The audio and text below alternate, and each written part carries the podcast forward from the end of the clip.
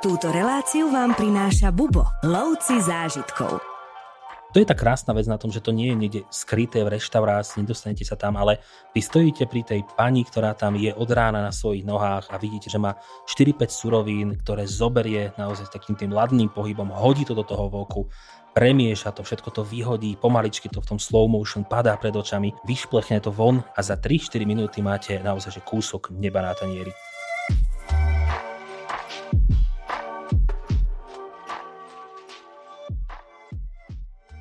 Dneska začnem hneď menom môjho hostia, Tomáš Kubuš. Čau. Aj. Tvoje meno si naši poslucháči určite hneď spoja s hodvábnou cestou, juhovýchodnou Áziou, strednou Áziou, indickým subkontinentom, islamskými krajinami, arabskými krajinami, Orientom.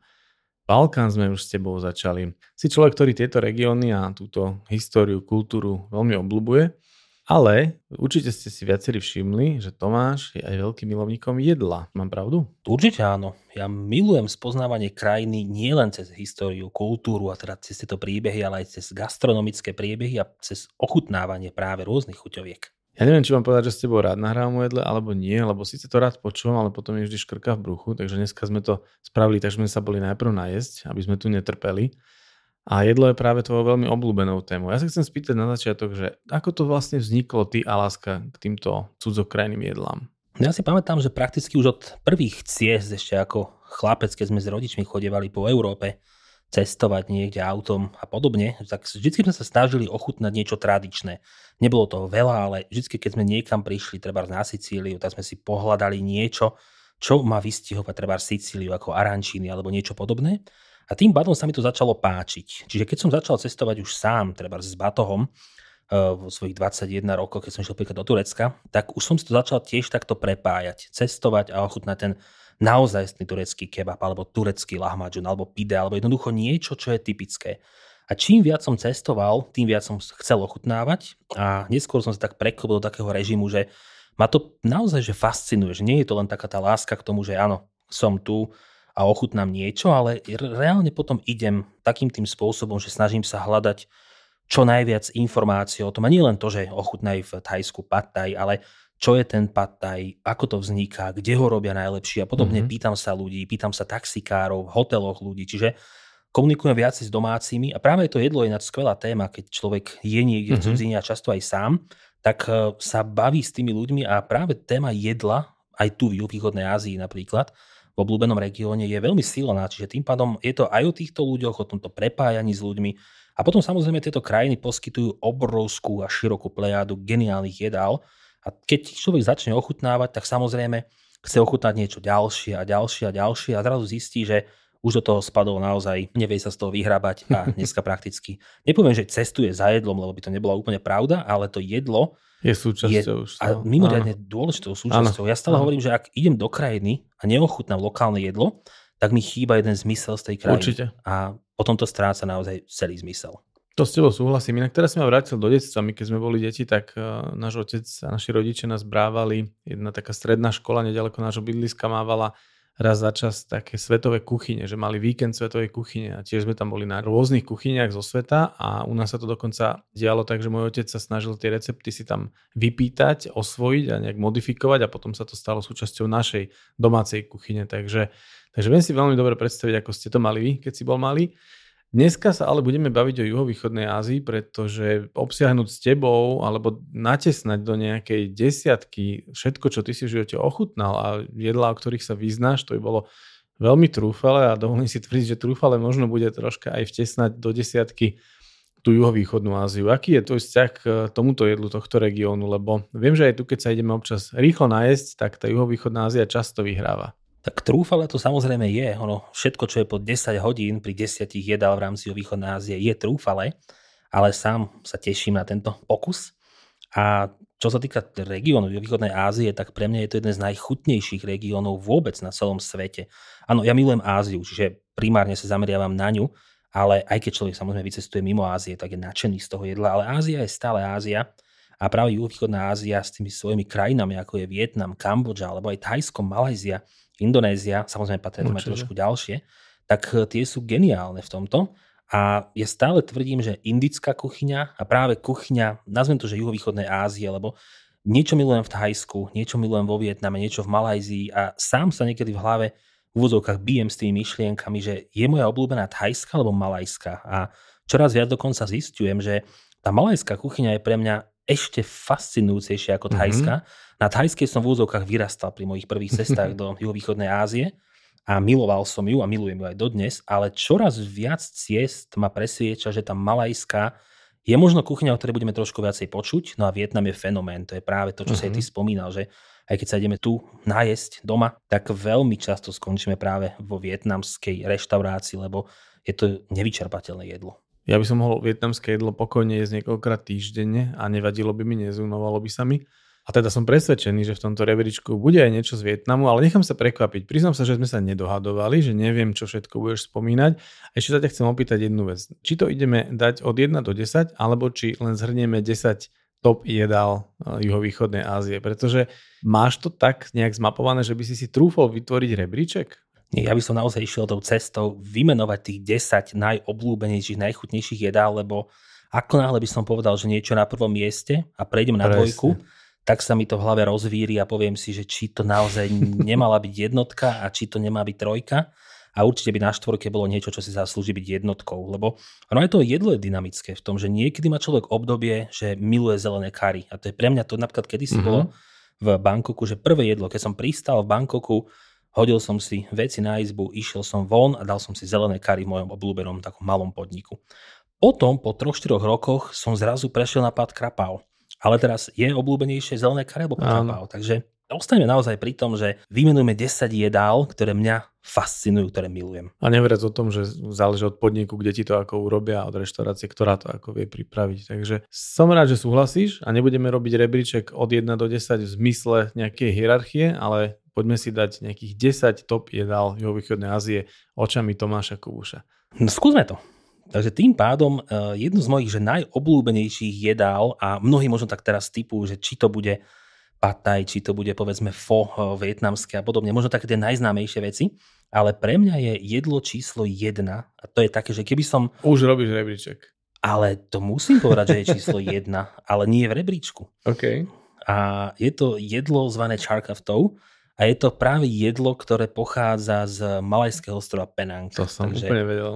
Keď ma niekto pozná, je... neprekvapí ho ten Penang. Myslím, a... že keď sme nahrávali o Malézii, tak pri tomto jedle si veľmi dlho stal a dlho si o ňom na to rozprával. Presne tak. A o Penangu tiež. Takže preto ja, ja tak mám takto to spojené. Jednoducho práve toto jedlo Charkov to je pre mňa tak dokonalé jedlo, že ak by som bol naozaj pred nejakou to veľmi ťažkou voľbou, že budem už môcť v Ázii o východnej jesť iba jedno jedlo, tak poviem, že nech je to tento čarkaftov. Ja viem, že to potom olutujem, lebo mi bude chýbať zelené kary a ďalšie jedla, ale toto je naozaj eh, taká jednotka pre mňa, mimo rebríčka samozrejme. A je to práve kvôli tomu, že milujem Penang. A milujem Penang pre jeho rôznorodosť a práve toto jedlo je tiež geniálne v tom, že pripravujú ho na ulici, čiže je to dokonale vystihnutý ten street food práve malajského Penangu, dokonca patrí medzi najlepšie jedlá východnej Ázie a to nie je že môj rebríček, ale často aj rôznych renomovaných, povedzme, časopisov alebo kníh a podobne. A čarka v toj je jedlo, ktoré sa pripravuje vo voku, kedy e, sa tam prakticky dá trošku oleja alebo niečo tak, na takýto spôsob. Sojová omáčka, čili omáčka, rýžové rezance, do toho sa potom hodia fazulové výhonky, také tie čerstvé, uh-huh. kúsky kreviet, kúsky takej nasladlej čínskej klobásky. Vôbec by som nevedel, že ako sa volá hm. odborne, ale viem presne, ako chutí, keď, keď zavriem oči, mám ju na jazyku. A nakoniec, keď sa to trošku, trošku ako keby eh, popremiešava v tom rozpalenom voku, tak sa ešte prihodí vajce, opäť sa to všetko premieša a za 3-4 minúty máte naozaj že kúsok neba na tanieriku. Čiže uh-huh. zoberiete si čarkraftoj v nejakej svojej tácke, sadnete si niekde na okraj cesty alebo na plastovú stoličku, obetáte si k tomu treba v Penangu juice s muškatovými orechmi uh-huh. alebo teraz esenciou muškatových orechov a viete, že Penang je to miesto, odkiaľ naozaj nechcete odísť. Takže Čarkov to je pre mňa absolútna jednotka. A vlastne teraz mi tak došlo, že asi pred porokom si rozprával, že sa chceš do Penangu aj odsťahovať a stále sa tak nestalo. A to stále platí, ale čakám na povolenie od manželky, takže ak to Peťa počúva, určite vie, že to bude zase ťažké doma so mnou. Tá doma prevratila oči, že preboha zase tento sa chce sťahovať. Takže naozaj som na to nezabudol a ideme týmto smerom. Ona už dúfala, že áno. Nie, ona ma pozná a vie, že nie. OK, tak Penang máme za sebou. Čo bude nasledovať? Ja by som si vybral tentokrát ďalšie jedlo, ktoré je opäť paradoxne z Malajzie. Čiže zase to ako keby trošku navodzuje tú atmosféru, ktorou som začal, že tá Malajzia je pre mňa čoraz fascinujúcejšou krajinou, nielen z hľadiska kultúry, histórie a podobne, ale práve aj z hľadiska jedla, lebo Malajská kuchyňa je fenomén. Samozrejme sú tam tie malajské vplyvy, tie lokálne, ale máme tam čínske vplyvy, uh-huh. máme tam vplyvy indické, ale aj potom okolité, ako indonéske, thajské, ako keby ja to niekedy hovorím tak naozaj nadnesene a v úvodzovkách, že Malajzia si zobrala to najlepšie zo všetkého, čo je na okolo uh-huh. A dokázala z toho spraviť niečo ešte lepšie. Keď človek pozná polievku laxa, a už ju aj u nás na Slovensku treba viete ochutnať na niektorých miestach, tak ona má viacero typov. Máme asam laxu, to je v Penangu, tam má dokonca taký veľmi zvláštny podtón kvôli tamarindu, rybacej omáčke, ananásu, čiže veľmi bizarné veci zmiešané dokopy. Tá nie je moja obľúbená, ale je tam saravatská laxa a Saravak je na ostrove Borneo práve v takej tej severozápadnej časti, jedna z dvoch provincií, ktorá je v Borneu. A saravatská laxa, keď sme ju prvýkrát ochutnali v meste Kuching, kde v úzovkách vznikla, tak sme po tom prvom súste prestali dýchať, pozerali sme sa na seba, okolo seba, čo sa tu vlastne deje a Saravatská laxa to naozaj eh, vyhrala. A je to tiež taký vývar, ako je aj laxa, lebo však vývar je veľmi taká bežná vec, no. nielen v východnej Ázii, ale prakticky kamkoľvek sa človek zoberie, tak e, v tomto vývare človek nájde kúsky kuracieho mesa, krevety, opäť fazulové výhonky a špecialitou sú omáčky, ale to vám ani nepoviem, že aké, pretože keď som sa aj pýtal v tomto kučingu a ochutnával som aj tú sarvatskú laxu na viacerých miestach a potom dokonca aj v Singapure je taký jeden malý stánok v jednom e, street foodovom centre, kam som išiel pol hodinu metrom len kvôli tej jednej polievke, tak každá rodina ktorá robí saravackú mm-hmm. laxu, má svoju vlastnú tajnú receptúru, Jasne. ktorá sa dedí z generácie na generáciu a prakticky to je ako keby tá esencia, to Aha. je tá duša, ktorá tam je. Samozrejme, ešte tam je kokosové mlieko, limetka, zo pár nejakých byliniek navrh, ale to sa všetko premieša, zoberiete paličky do ruky, ličičku do druhej ruky, vyjedáte z tej misky saravackej laxy a viete, že je lepšie ako tom jam, je lepšie ako fobo alebo bunča alebo mnohé tieto, nazvem to, že slávne polievky a ja sa teším na ten deň, ak sa to niekedy stane, že Saravatská laxa sa objaví aj tu niekde v našom okolí, aby človek mohol ísť vyjedať v úzovkách každý týždeň. No len či bude dosahovať tú latku, ktorú máš ty tak vysoko nastavenú teraz. A toto je môj najväčší problém v rámci, nepoviem, že Slovenska, ale aj v rámci Európy, že človek presne vie, ako majú chutiť tieto mm-hmm. veci, presne ich pozná z tých lokálnych ingrediencií a potom koľkokrát nadšenie niečo uvidí, že a toto je ono, dáte si to a potom nakoniec je to veľký smútok a veľké sklamanie a rozčarovanie. Ja nechcem, by to vyznelo nejak egoistické alebo namyslene, ale tiež odkedy Japonsko sprevádzam, tak nepamätám sa, kedy som si sushi dal tu. A to nechcem nejak dehonestovať reštaurácie, pretože robia to sushi aj tu veľmi dobre, mnohé. Ale jednoducho, keď si tam a vieš, ako to tam má chutiť a ako to má vyzerať, akú to má mať konzistenciu a neraz aj cenu napríklad, tak potom si to tu ani moc nechceš už dať. Alebo si radšej počkaš, kým sa dostaneš k tomu originálu. A toto je presne to, že nemôžeme povedať, že by tu neboli kvalitné podniky. Oni sú a robia to dobre a robia to vynikajúco a častokrát aj najlepšie a najpoctivejšie, ako vedia, ale vždy tam bude chýbať nejaké to v úzovkách 1%. A možno to je nejaká lokálna surovina, niečo, ano. čo tam si odtrhneš zo záhrady tú bylinku a Presne to ju proste musíš pestovať umelo, alebo ja neviem. Ano, aj... Sú to aj také tie ingrediencie, ktoré tam majú po ruke a ano, túto sú čerstvosť toho. No, presne to. Čiže aj keď sa tu ľudia snažia, a hovorím, robia to najlepšie ako vedia, tak niekedy sa to jednoducho nedá spraviť tak, aby to bola 100% kópia. Keby si ma teraz pozval na suši po nahrávaní, čo určite ťa napadlo, tak samozrejme neodmietnem. Ja viem, že ty si veľmi vyberavý a je to škoda chodiť s tebou na suši. Ale zase nejakú inú Áziu znesiem. Dobre, to, to sa dohodneme. to sa dohodneme potom. Dobre. Čo ďalej? Čo máš pre nás ďalej pripravené? Ja by som spomenul thajské jedlo, uh, zvané pad krapao, čiže Opäť, už som spomínal aj to zelené kari a podobne, ale Pat Krapao je aspoň teraz za posledné roky pre mňa jedlo, ktoré absolútne zbožňujem.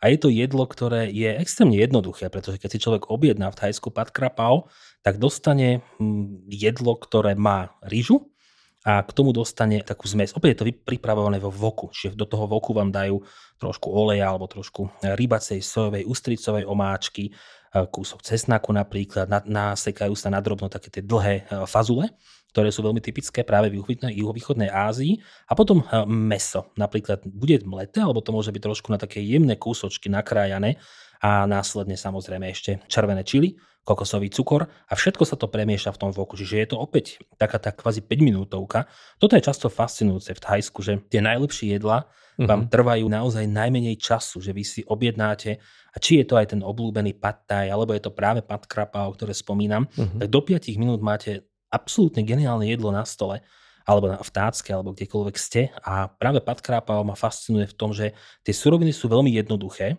ale čo som ešte nespomenul, tak veľmi dôležitá je thajská bazálka práve a práve tá thajská chuť tejto bazálky, nemôže to byť tá naša bazálka, alebo tá mhm. talianská uh-huh. povedzme, lebo ona nemá tú špecifickú chuť. Uh-huh. Thajská bazálka je taká jemne nasládla. A keď je v tom jedle táto thajská bazálka, tak to jedlo absolútne ozvlášti. Čiže to som išiel povedať, že ono patkrapao nemá nejaké náročné súroviny, nejde tam, nejde tam o exotiku, čiže mm-hmm. je to mhm. jedlo, ktoré si viete spraviť doma. Ale tá thajská bazálka je ako keby opäť tou dušou toho samotného mm-hmm. jedla, ktoré vám to potom spraví. No a potom si dávate čili podľa chuti, premiešate s rýžou a máte jedno vynikajúce jedlo, ktoré možno, ja to tak hlúpo poviem, že pre človeka, ktorý prichádza do Thajska poprvýkrát, tak to patkrapao je takým neznámym jedlom. Keď ho spomeniete Thajcom, tak Thajci ho majú mimoriadne radi a patrí medzi najobľúbenejšie thajské jedla vôbec, len stále bude ležať v tieni tomjamu alebo pataju alebo rôznych kary ale Pat Krapao je pre mňa taký thajský víťaz. No počujem, že už prehltáš ťažká, už sa samému ti tečú sliny. Ja inak dlho už tvrdím, že práve v jednoduchosti je dokonalosť, čiže niekedy na to, aby niečo bolo dokonalé, vôbec to nemusí byť komplikované, skôr naopak častokrát. Ale toto presne platí pri azijskom street foode, že naozaj človek vidí, a to je tá krásna vec na tom, že to nie je niekde skryté v reštaurácii, nedostanete sa tam, ale vy stojíte pri tej pani, ktorá tam je od rána na svojich nohách a vidíte že má 4-5 surovín, ktoré zoberie naozaj takým tým ladným pohybom, hodí to do toho voku, premieša to, všetko to vyhodí, pomaličky to v tom slow motion padá pred očami, naspäť, vyšplechne to von niekde a jednoducho je to 5-4 ingrediencií, ale dokážu z toho spraviť geniálnu vec. Toto sa mi na tom veľmi páči. Súhlasím. No ešte nie sme ani v polovici, ja neviem, či mi už tak rýchlo vytrávilo, ale poďme radšej rýchlo ďalej. Tak ako štvrté jedlo by som zavítal práve teraz do Vietnamu a opäť nebude to ten tradičný, povedzme, eh, vietnamský nápad ako fo, ktoré je geniálne alebo obľúbené bumbonambo, ale pre mňa je najväčšou špecialitou Vietnamu práve jedlo zvané bunča, a tá sa mi spája práve so Severným Vietnamom, s Hanojom, pretože práve Bunča sa extrémne poprepájala práve s Hanojom. A niekedy sa hovorí, že pre Hanoj je Bunča ako typické jedlo. A keď som ho prvýkrát ochutnal pred už niekoľkými rokmi, tak som presne, podobne ako pri eh, Čarka v, v Penangu, vedel, že toto bude to jedlo, ktoré ma dokáže naozaj že vždycky natchnúť a opäť, keď prídem do Hanoja, toto je jedlo číslo 1. Čiže ja to mám aj takto často spárované, že ja sám vidím na sebe, že na ktoré jedlo sa najviac teším po prílete, mm-hmm. po mhm. príchode do krajiny a potom, keď už si naozaj v hlave robím ten neexistujúci rebríček, tak sa snažím rozpamätať si na to, že keď prídem do Hajska toto, keď prídem do Vietnamu, tak ma zaujme práve toto. A tu je to táto bunča. No a bunča e, sa predáva v Hanoji na mnohých miestach. Je tam také jedno veľmi obľúbené e, miesto, ktoré leží na adrese Hangman 11 a je to malinký stánoček, kde naozaj sa zmestí možno 20 ľudí, sedíte vonku na ulici, nasávate ten ruch a chaos. A keď si objednáte celé to bunča menu, tak dostanete v jednej mističke uh, rýžové rezance, to sú také tie Uh, oni sú studené, čiže oni nie sú v nejakom vývare spravené, ale také tie tenučké rýžové rezance, je to všetko zlepené v takom jednom veľkom klubku. V ďalšej miestičke dostanete tiež taký veľmi príjemný vývar, ktorý je jemne nasládly lebo je tam aj ako keby taký karamel, alebo na karameli sa trošku robí aj to mesko. A to mesko znamená, že je tam taká ako keby fašírka z mletého mesa. A v tom vývare ešte môže plávať napríklad kúsok zelenej papáje alebo mrkva, čiže takáto veľmi jemná zelenina. K tomu dostanete obrovskú misu plnú čerstvých byliniek, lebo to je tiež veľmi dôležitý základ a k tomu dostanete čili, limetku a nadrobno nasekaný cesnak. A vy si prakticky to jedlo pripravujete sami, čiže zoberiete si z tých rýžových rezancov, dáte si do toho vývaru, ten je zase teplejší, čiže sa vám spoja tie elementy, do toho si dáte práve napríklad kúsok toho mesa. Alebo dokonca môžu byť k tomu ešte podávané aj jarné rolky, ktoré sú naplnené krabím mesom. Zahryzujete si ich spoločne mm. s tým, zoberiete si čerstvé bylinky paličkami, namočíte, alebo nenamočíte, zoberiete ich rovno čerstvé, aké sú, pridáte si čili, chcete viac, pridáte si znova kvapka limetky do toho cesnak. Jednoducho hráte sa s tým jedlom a aj to je celkom taká zábavná vec, že si to sami eh, pripravujete.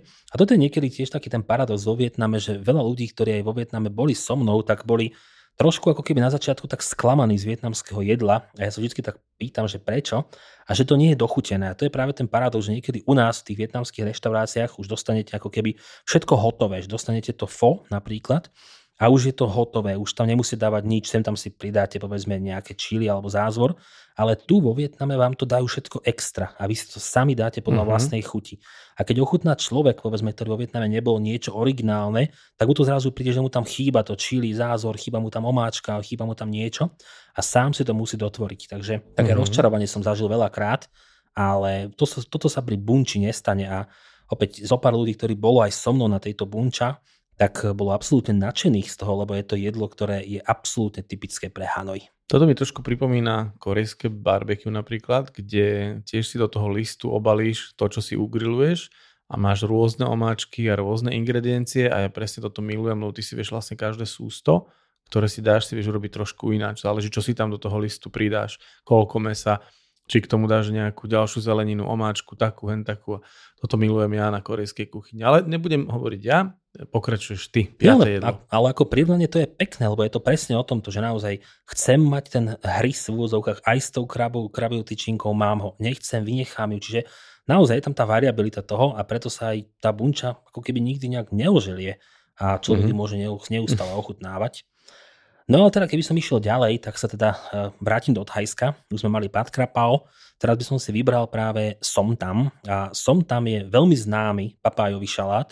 Opäť ide v takej tej svojej podstate o veľmi jednoduché, prakticky také v úvodzovkách hlúpo povedané až primitívne jedlo, lebo čo potrebujete na som tam je najčastejšie, teda ak to chceme robiť tradične thajsky, taký veľký drevený mažiar. A do toho veľkého dreveného mažiaru si hodíte kúsok kokosového cukru, rybaciu omáčku, tamarindovú omáčku, nasekáte na hrubo rajčiny a potom na takom špeciálnom strúhadle nastrúhate zelenú papáju. Musí to byť to práve tá nezrelá papája, mm-hmm. čiže my máme často papáju asociovanú, že je to ovocie, čiže tá sladučka, oranžová, pekne vonia a všetko, ale keď je zelená nezrelá, taká tvrdá, tak je práve vnímaná ako zelenina a uh-huh. je mhm. často súčasťou jedál a tento som tam je v tomto unikátny. Čiže nastrúha sa najemno táto papája a všetko sa to potom pekne premieša e, v tom jednom veľkom mažiari. Niekde vám do neho pridajú dokonca také malinké sušené krevety, arašidy sa do toho dávajú a podobne a limetka. Keď chcete čili, tak si dajte čili, ale oni sa vás vždy v Thajsku opýtajú, koľko tých papričiek chcete. A samozrejme, keď máte radi pikantné, ono je to v Thajsku niekedy veľmi ťažko odhadnúť, mm-hmm. že či je jedno čili také, ako poznáte z domu, tak začínajte kľudne s jednou čili papričkou, s dvomi. A keď už chcete naozaj taký thajský štýl, to som veľakrát potom už skúšal, lebo ja milujem pikantné jedlá, čiže som chcel vedieť, že ako to naozaj majú Thajci a nie, že turistické verzie týchto no. somtamov. A keď som mi teda vysvetlil, že spravte mi tak, ako si dáte vy, ten thajský štýl, tak mi tam dali 5 papričiek. Ten som tam si pamätám dodnes, väčšinou si dávam 3 čili papričky. Tu som ich mal 5 a ten som tam bol taký, že už som prestával vnímať chuť samotného jedla. Už sa mi iba miešali prakticky slzy s niečím, čo som si naberal z misky. Takže bolo to až také, že brutálne. To už zase nepovažujem za nejaký obrovský zážitok kvôli tomu, že už uniká tá chuť toho jedla. Že už je, to, je to zážitok samozrejme, veď o sa rozprávam, ale to jedlo sa už stráca. Takže s jednou papričkou pre všetkých, stromy, ak milujete pikantné, ten si dajte. A je to napríklad jedlo, ktoré sa veľmi dobre dá spraviť doma. Samozrejme nemusíte nájsť tú zelenú papáju, zoberiete taký mladý kalera, keď ho nastrúhate na pásiky, tak on má, nepoviem, že rovnakú chuť, to je hlúposť, ale veľmi sa podobá práve na to. A takúto ako keby nazvem, nazvem to lacnú alternatívu, mm-hmm. low-costovú alternatívu somtamu, tu si viete spraviť. A ja toto jedlo milujem, tiež ho dávam veľmi často práve v Thajsku. Aj keď si objednám nejaké jedlo s rýžou, tak si dám ešte tomu práve tento šalát som tam. A dokonca ho milujeme natoľko, že keď sme mali svadbu, tak sme práve robili som tam sami dvaja a podávali sme to našim hostom. Rady na cesty, prehliadky miest a originálne blogy z pera najcestovanejších Slovákov. Každý deň nový blog nájdeš v cestovateľskom denníku Bubo. Klikni na bubo.sk lomítko blog. Ja sa ešte vrátim k tomu pikantnému, lebo ja to tiež milujem a poviem to tak, že prečistí mi to vždy aj dýchacie cesty, čo mám veľmi rád ale tak preto si vždy beriem nejaké extra servítky v reštaurácii, no ale väčšinou tí tajci majú len ten taký ten stojanček s tými veľmi extra tenkými, extra malými, čo len utretie úst. A tie mi nikdy nestačia, takže ja keď idem v Tajsku na niečo naozaj pikantné a tiež rád si dávam také, ako ty hovoríš, že dajte mi to na váš spôsob, tak potom celý ten stojaník väčšinou miniem týchto mikroservítok. Ja na to vždy zabudnem. Takže môj problém je ten, že mne potom tečú tie slzy a naozaj to vyzerá, keby som mal nejaký veľmi ťažký deň na konci, či už prevádzania alebo vlastného cestovania. No ale viem presne, o čom hovoríš. Ja som tiež takto si párkrát dal a vždy tí domáci sa vždy tak usmejú, že naozaj to chceš po thajsky? Áno, naozaj. A oni sa tak líšiacky usmejú, že tak teda dobre. No tak, a potom to tak aj vyzerá. Tak áno, čo sa týka pikantného jedla, to teraz spomína, že to odbočím z našej témy, ale viem, že najpikantnejšie som jedol v Bangladeši a to sa volalo tak nevinne, že madras curry. Madras, to je koloniálny čenaj, tak dám si. Prišiel za mnou chlapík, že či si to nechcem rozmyslieť, lebo je to veľmi pikantné. A ja mu tak frajersky hovorím, že ale veď ja chcem toto jedlo, lebo je pikantné. Odišiel a vrátil sa dve minúty, že ale ono je to veľmi pikantné. Tak už som bol taký podráždený, áno, a preto som si ho vybral tak mi doniesli kary. Už ten prvotný, to zavoňanie, keď to mm-hmm, pristáva áno, na stole, už vtedy áno. človek vie, že to je zle. Áno. Najhoršie bolo, že on sa ostal pozerať, že ako mi chutí. No tak som samozrejme musel ukázať, že mi chutí, keď som si ho vypýtal. A to bolo taká diabolská nálož, že naozaj, to som, to presne, to, počuješ tie slzy kvapkať do toho kary, premiešavajú sa s tým, potom to má taký jemne slaný nádych. Ale zjedol som ho skoro celé a dodnes si ho pamätám ako najpikantnejšie jedlo, ktoré som v živote mal. Dotvoril si si porciu vlastnými slzami, to je pekné. Preto bola unikátna a neupakovateľná. Dobre, Tomáš, sme v polovičke, ideme ďalej. Čo máš pripravené ako šiesté jedlo? Šieste by som si možno netypicky vybral teraz jedlo z Indonézie. To je tiež skvelá krajina na gastronómiu. Určite. Aj keď podľa mňa stále leží v tieni Thajska, Vietnamu a určite aj v tieni Malajzie, ale netreba na ňu zabúdať a ja si vyberiem také veľmi jednoduché jedlo a je to práve jedlo Babi Guling, ktoré sa spája s ostrovom Bali. Aj keď to nie je môj obľúbený ostrov, skôr mám o mnoho radšej jávu, ale čo sa týka práve tohto baby gulingu, tak eh, mňa fascinuje taká tá spleť chutí na ňom, že je to nazvem to opäť obyčajné bravčové meso, aj keď je Indonézia moslimská krajina, Bali je teda Hindu ostrov a tým pádom je to, je to možné. Uh-huh. A je to typické pre Bali, je to tradičné jedlo a mne sa na tom páčilo práve takéto, takéto že dostal som kúsky mesa a rôzne zaujímavé pikantné omáčky k tomu, ešte nejaká taká chrumkavá koža a veľmi mi to chutilo. Čiže je to extrémne jednoduché jedlo, možno v tom ani je taká tá exotika, ktorú by človek primárne čakal od juhovýchodnej Ázie, alebo ktorú v sebe majú práve tie veci, čo sme vymenovali predtým, ale stále, keď si spomínam Indonéziu, tak áno, je tu šalát ako je Gado Gado, ktorý má tú arašidovú omáčku a má svoju exotiku v sebe. Máte tu kopec skvelých polievok a podobne, ale vždycky mi tak do mysle príde práve, že baby guling je niečo, čo by som si kľudne aj teraz veľmi rád uh-huh. dal s otvoreným, vychladeným bintangom a trošku si posedel niekde v úbude a išiel zase ďalej. To ani nehovor, to keď sa tu pozriem z okna a vidím, ja mám síce jeseň rád, ale keď už teraz viem, čo príde po nej, tak by som najradšej teraz bukol letenku. Dobre, poďme ďalej. Toto je ten najväčší problém, že človek to má veľmi rád doma, ale a najhoršie je to pri nahrávaní podcastov, lebo sa človek vždy tak odviaže a odletí mm-hmm. si niekde hlavou preč, že potom zistuje, že stále je vlastne ešte doma. Ďalším jedlom by som sa vrátil od Thajska a bude to jedlo tom yam, čiže veľmi obľúbená polievka, ja možno poviem, že jedno z najznámejších azijských polievok, možno sa o túto priečku prvotnú bije e, s vietnamským fo, neviem, ale pre mňa naozaj patrí medzi také veľmi, veľmi e, typické polievky. A keď sme sa bavili o pikantných jedlách, tak práve Tom Yam tiež vie celkom potrápiť na tomto poli, lebo je to veľmi pikantná polievka. Samozrejme, niekedy si môžete dotvoriť aj vy, aby ste mali ešte pikantnejšiu, ale už tak kvázi prirodzene je pikantná a taktiež ide o taký veľmi príjemný vývar, kde sa spája veľa typických thajských vecí, ako napríklad galangal. Môžeme povedať, že to je taký thajský zázvor, ale nemá tie zázvorové, povedzme, vlastnosti, že nie je taký ten, ktorý by vás zohrieval znútra a podobne. Skôr je to prechuť, je tam limetkové listy pre chuť, máme tu citrónovú trávu, čiže veľa ako keby je takýchto vecí, ktoré sa len vezmú a dajú sa vyvariť do samotného tomiamu, ktoré sa potom vo finále nejedávajú, ale iba sa vyvaria kvôli chuti. No a potom, či už chcete tomiam mať treba s kuracím mesom, alebo s krevetami, alebo mhm. môže byť s rybami, môže byť s čímkoľvek. Ja mám veľmi rád práve napríklad s kuracím mesom, alebo s krevetami, a patria tam ešte aj kúsky hríbov, alebo povedzme práve mm-hmm. to mhm. samotné, samotné číly. A niekedy býva číry, a niekedy do ňa dokonca pridávajú kokosové mlieko. A v jednom mojom veľmi obľúbenom podniku v Bankoku, ktorý už žiaľ neexistuje, práve pridávali mlieko kokosové a dokonca trošku aj sladeného, kondenzovaného mlieka. Uh-huh. A to dokázalo z toho tomiamu spraviť naozaj že vynikajúce jedlo. Čiže ono tomiam je zaujímavé jedlo v tom, že kdekoľvek si ho dáte, a v Thajsku je to, je to také celothajské jedlo, že je viazané na jeden región, ale kdekoľvek si ho dáte, tak máte zaručené, že všade bude trošku iný. Uh-huh. Buď bude jedna ingrediencia trošku pridaná, alebo bude, hovorím, číri, alebo bude s kokosovým mliekom zafarbený, ale vždycky bude výborný. A ako som už spomenul, tak eh, ten tomiam má veľa vecí, ktoré nejedávate. Čiže ten galangal je tvrdý, nebudete ho jesť. Citronová tráva nasekaná, uh-huh. taktiež to nie je niečo, čo by ste Eh, chceli jesť. Tie limetkové listy sú tvrdé, niečo ako bobkové listy, uh-huh. nebudete ich jesť. Len to človek samozrejme musí vedieť. Uh-huh. No a mhm. môj prvý tomiam, keď som ešte prišiel do Thajska, a už to bude 10 rokov teraz eh, na jeseň, tak bolo tak, že som sa už neuveriteľným spôsobom tešil. Sadol som sa na také malé streetfoodové trhovisko, nedaleko rieky Čauprája, na tú malú stoličku, jak to, všetko ako má byť, jak z filmu. A objednal som si svoj tomiam a ja som o tej polievke počúval, vedel som, videl som uh-huh. všetko v úvodzovkách. Začal som ju jesť a to hovorím, že niečo tvrdé mám v zuboch, že to, toto je ten tomiam. Tak som to tam chrúmal, šrotoval som tam ten galangal, citronová tráva mi nešla prehltať, zapíjal som to. Prišli potom zobrať misku a chlapík sa ma pýta, že kde, kde mám ten, nazvem to, že odpad. A všetko som zjedol. Tak ten sa chytil za hlavu, že to sa nedáva.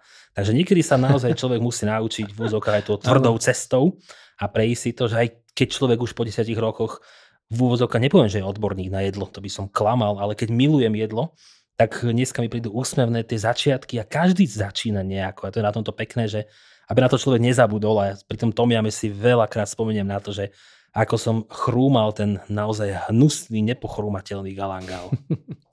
Áno, každý má takéto nejaké zážitky určite so, so stravou zo sveta.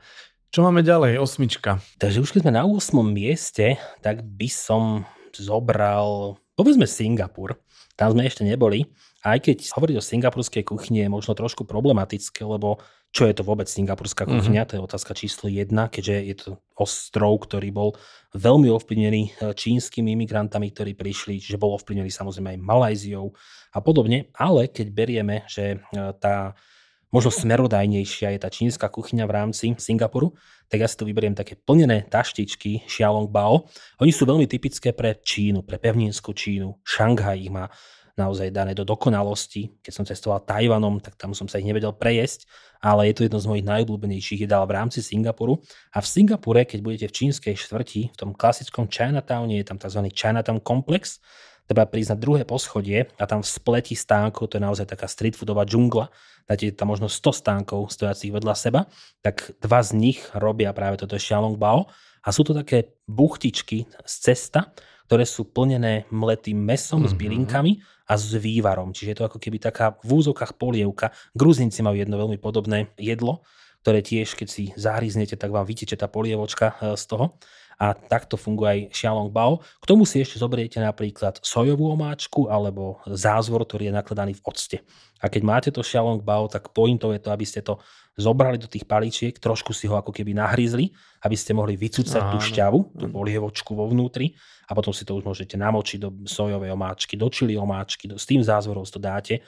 A je to mimoriadne aj vizuálne pekné jedlo, mimoriadne chutné, lebo vám to často servírujú v takých bambusových ako keby takých košičkoch. košičkoch presne, Áno. kde sa to potom zatvára, aby, to, aby sa to tam stímovalo. Teraz naparovalo. Naparovalo. nevie človek už eh, preložiť tie veci, keď to stále používa v origináloch. A je to tiež také pre mňa nevyčerpateľné jedlo, že aj keď som mimo Singapuru a už niekedy mám takú nostalgiu, tak si veľmi rád to Xiaolong Bao dám aj v iných krajinách východnej Ázie, ale Singapur, a hovorím aj ten Šanghaj a aj ten Tajvan, tak tam to naozaj ide veľmi pekným smerom. No dobre, nenaťahujme to a poďme rovno na deviatku. Teraz by som zobral Kambodžu, eh, čo je možno menej gastronomická destinácia v porovnaní s tým, čo v rámci východnej Ázie máme. A Kambodža sa mne spája najmä s jedným jedlom a to je práve jedlo zvané loklak. Je to jedno z takých naozaj, že aj nazvem to možno národných jedál, máme dve také najobľúbenejšie jedlá. Amok a loklak. Amok a loklak, presne tak. Pamätám, pamätám. Takže amok je rybacie jedlo, skôr taká, také, také rybacie kary by som to nazval s kokosovým liekom, vynikajúce jedlo. Ale tento loglak je opäť, keď som v Phnom Penhu prvý večer, tak loglak je proste istota pre mňa. A loglak sú kúsky hovedzieho mesa, nadrobne nakrájené, ktoré sa spravia s takou veľmi chutnou omáčkou, ktorá je potvarbená čiernym korením, čiže ako keby je to taká korenistá omáčka. K tomu sa tiež dáva ešte čili alebo nejaká zelenina. Môžete si tomu dať rýžu, alebo dokonca po novom často dávajú aj hranolky, ale tá rýža je samozrejme tradičnejšia, typickejšia. A je to také tiež veľmi jednoduché jedlo, ako sme sa už bavili, že často aj v, tom, v tej jednoduchosti je tá krása toho jedla, alebo tá chuť toho jedla a zároveň je to aj typické, čiže človek není odkázaný na nejaké povedzme fast foodové reťazce alebo takéto veci. Máme aj sprievodcu, ktorý vyhľadáva McDonald's po celom svete napríklad, ale tento loglag je niečo, čo sa naozaj oplatí ochutnať. Neviem, do ktorého si si ty ripol, ale ja ich poznám bohužiaľ viac. Ja sa priznám, že tento reťazec nevyhľadávam ani na Slovensku a nikde na svete, takže už vôbec by som si to nedovolil hľadať Nie, niekde. Vieš, že sa to oplatí? Cestách. Oplatí sa to skúsiť v Indii. Inak, skoro som ťa predbehol, lebo raz sme sa nám stalo, že sme sa v Indii, mali sme taký hodne dlhý presun a veľmi sme už boli hladní a bol, myslím, že nejaký sviatok bol, neviem, či je nezávislosť alebo mhm. nejaká takáto veľká udalosť a nič nebolo otvorené. No a jediné, čo sa nám podarilo nájsť pri tej ceste otvorené, bol indický McDonald a to som presne chcel povedať, že to bolo jedinýkrát v živote, kedy som v zahraničí túto vec ochutnal a bolo to úplne iné a veľmi zaujímavé. Nie, lebo India má jeden špeciálny hamburger, ktorý sa volá Meg Maharaja. A to je práve normálne, že aj mnohí ľudia, aj v Indii žijúci Indovia, keď sme sa bavili veľakrát o jedle, tak niekedy práve tá debata sklzla na to, že áno, už sme ochutnali také jedlo, také jedlo, už sme ochutnali v úzokách všetko, čo sme chceli. A že či ste už mali aj Maharaja burger. Nemali, že čo to je. A práve on je taký špeciálny, je pikantný, má tam také chalapeňo, čiže nie je to, že indické jedlo, ale Indovia si ho tak dotvorili mm-hmm. a mhm. preto hovorím, že ak niekde ochutnať aj takéto niečo, tak India je na to dobrá. Nie prvý týždeň, nie druhý týždeň, nie po mesiaci. Keď už ste 3 mesiace v Indii, choďte dať, dáte si Maharaja burger, vyresetuje vám to chuť a znova idete do indického jedla. Ale nerobte to prvý deň, druhý deň, tretí deň, nerobte to ani prvý mesiac. Ja by som povedal, že nerobte to. A keby to malo tak byť, tak nerobte to vôbec, ale keby sa mali veci stať, tak kľudne ten tretí mesiac áno. Niekedy náhoda priniesie zaujímavú skúsenosť, ale cieľene by som tam ja osobne nešiel. Nie, lebo tie krajiny ponúkajú tak obrovskú zásobu jedla, že je to škoda. To bola už deviatka? Toto bola deviatka Kambodža, áno. No takže to uzavrieme posledným jedlom, ktoré si si pre nás pripravil. No a tu prichádza ten problém, lebo ako, ako náhle nespomeniem niektoré jedla, tak ja tie sa na mňa urazia. Myslíš. A tým pádom, že či neísť z tej kratšej cesty a neukončiť to pri Devine, aby sme nikoho neurazili, ale viem, že to tak nefunguje. Tak kedy si bola taká vyzývačka na sociálnej jednej sieti, že že 10 albumov, ktoré si v mladosti počúval, mm-hmm. neviem, či si to zachytil. Zachytil. A vyber 10 albumov, keď si vyrastal v 90 rokoch, kedy tá hudba bola bol ten boom tých všelijakých dobrých rokových, grungeových, metalových kapiel, kedy tá muzika bola extrémne poctivá, dobrá, melodická, emotívna. No vyber 10 albumov. Presne tak. A to úplne ne... viem, čomu teraz čelíš. A to ešte nehovoríme o punk roku. Takže, Chvala takže, takže áno. Ale keď už si musím vybrať naozaj to jedno jedlo, tak ja bojujem medzi thajským patajom, aj preto, že pataj mi chutí, hoci veľa Thajcov je na to takých kvázi alergických, že sa to spája s Thajskom. A dokonca ešte alergickejší sú cudzinci, ktorí žijú v Thajsku a keď niekto spomenie, že mám rád pataj, tak uh, začnú tak ako keby v úzokách odsudzovať, že to je turistické jedlo. No uh-huh. je a čo, však aj ja som turista. Čiže je to veľmi dobré jedlo, ale aj napriek tomu by som dal práve to vietnamské fo. Čiže keď uh-huh. už mhm. sa má dostať do rebríčku, tak nech sa tam naozaj dostane a myslím, že si ho zaslúži už aj len tou popularitou a to, kam všade sa dostalo na svete. Presne tak, že ono tak postupne pomaličky dobíja svet, mm-hmm. lebo Dneska si už kvalitné fo človek vie dať v úzovkách 5 minút po nahrávaní tohto podcastu. Uh-huh. Alebo v ktorejkoľvek krajine Európy nájdete už kvalitné reštaurácie. Čiže naozaj ako keby No to je tým, má... že tí Vietnamci, prepáčte, skáčem do reči, ale tak tí Vietnamci to robia tu oni sami. Čiže to je, vlastne je to z tej prvej ruky, dá sa povedať. Áno, to je presne tá výhoda, že keď človek vidí, že je to vietnamská rodina, má ten svoj recept, Hmm. Takže je to naozaj skvelé jedlo a veľmi dostupné. Zo všetkých tých, čo som vymenovával, tak práve to fo je najdostupnejšie, ktoré tu máme. A práve e, preto by som mu dal toto špeciálne miesto.